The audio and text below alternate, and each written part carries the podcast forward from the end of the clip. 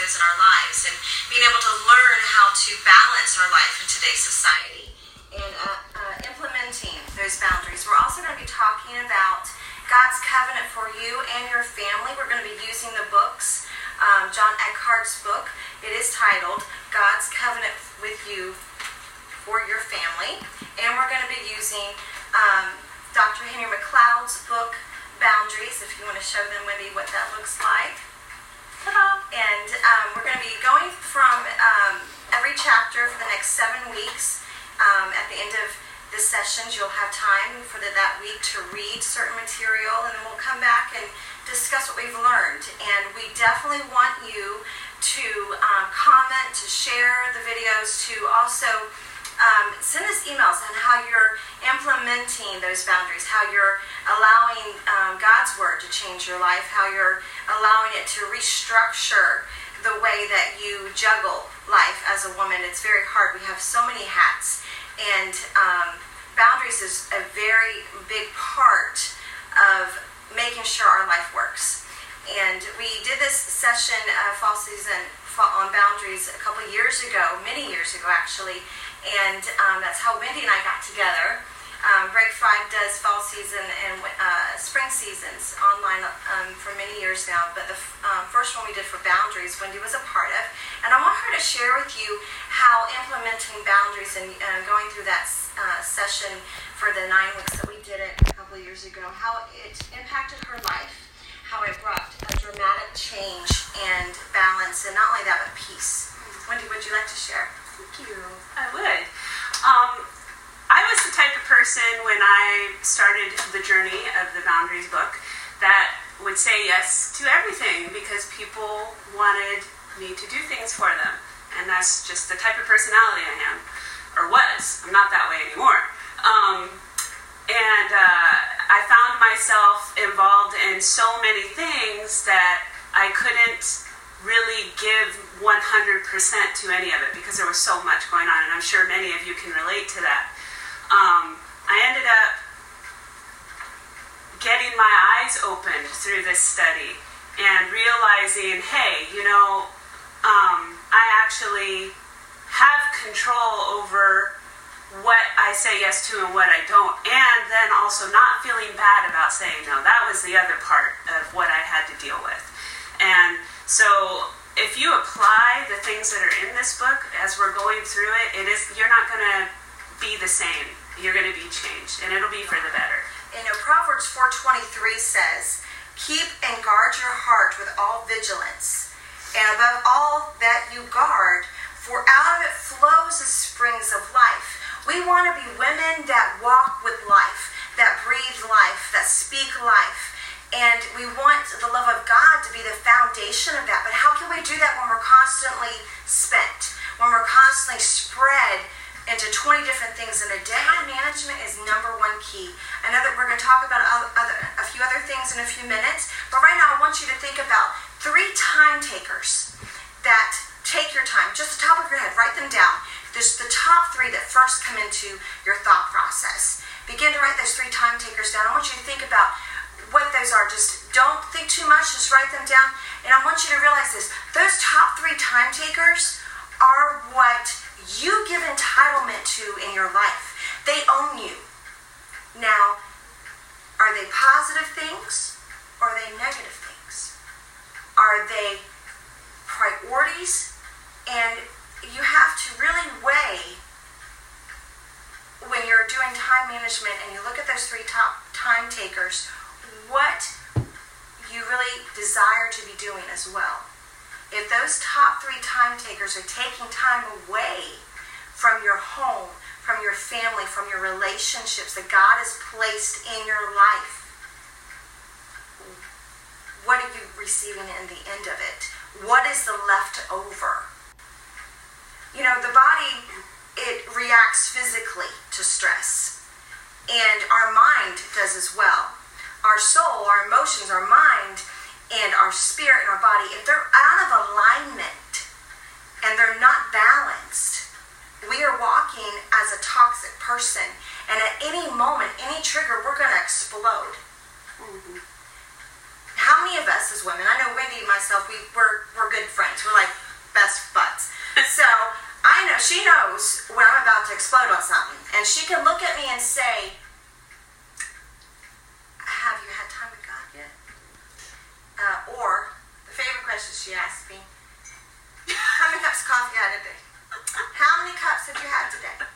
If you haven't had your one, you need your one. You know, coffee and Jesus are the same thing.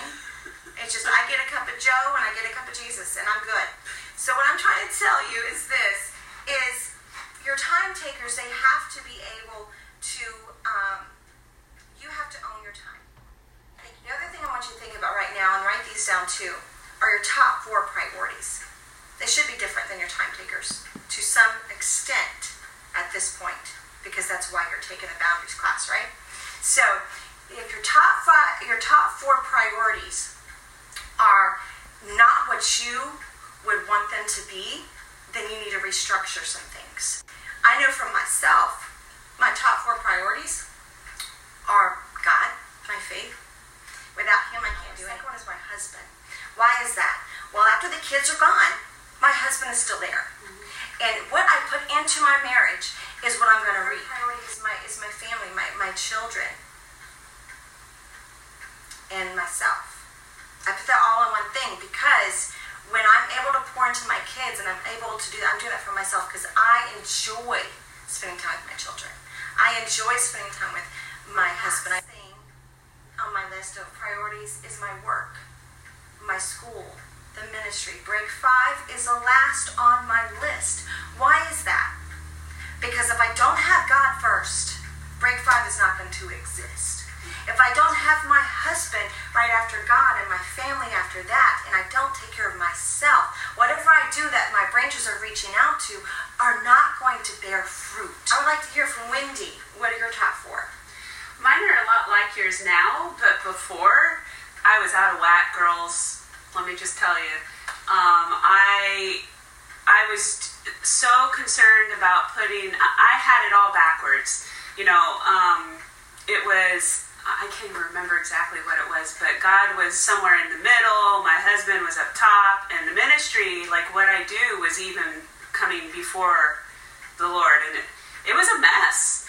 And now that I've God sent me on the journey of hey, you need to straighten up and get this all in line is it's a lot like Jen's. Um, and, you know, God's first in my life.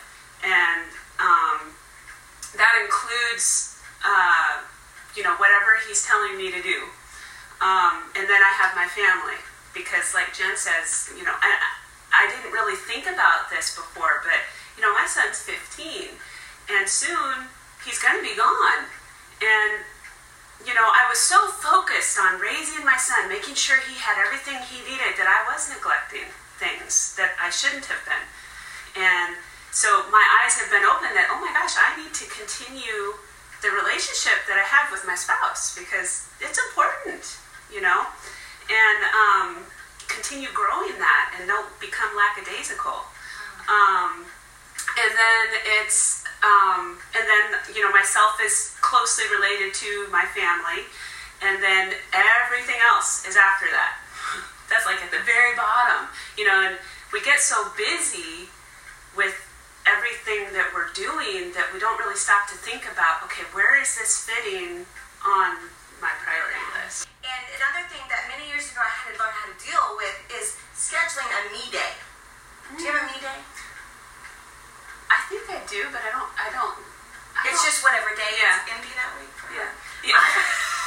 Pretty much. yeah. My me day is Fridays. Why is that? Well, it's the end of the week, and everything important should have already been done. Um, the next thing I want you, learning to say no. It's okay to say no. Yep.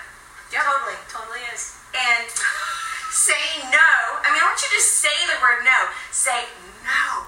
No. And just shout it wherever you are because is such a liberating word sometimes. We're also going to talk about how to learning to delegate. I cannot do all that I do without this girl. I just can't. She does a lot that I need done. I used to do it all myself, but then I took on school full time. Thank you, Jesus. I'm graduating in three weeks. I'm so happy. But for the last four years, I could not have done what I've been doing without this girl. And she helps me be me, and I allow her to be her. And that helps us work together as a great team. What we're going to talk about is setting limits. Setting a white fence, a perimeter white white fence around your heart and around your mind. It goes back to Proverbs 4:23 about guarding your heart and allowing life to flow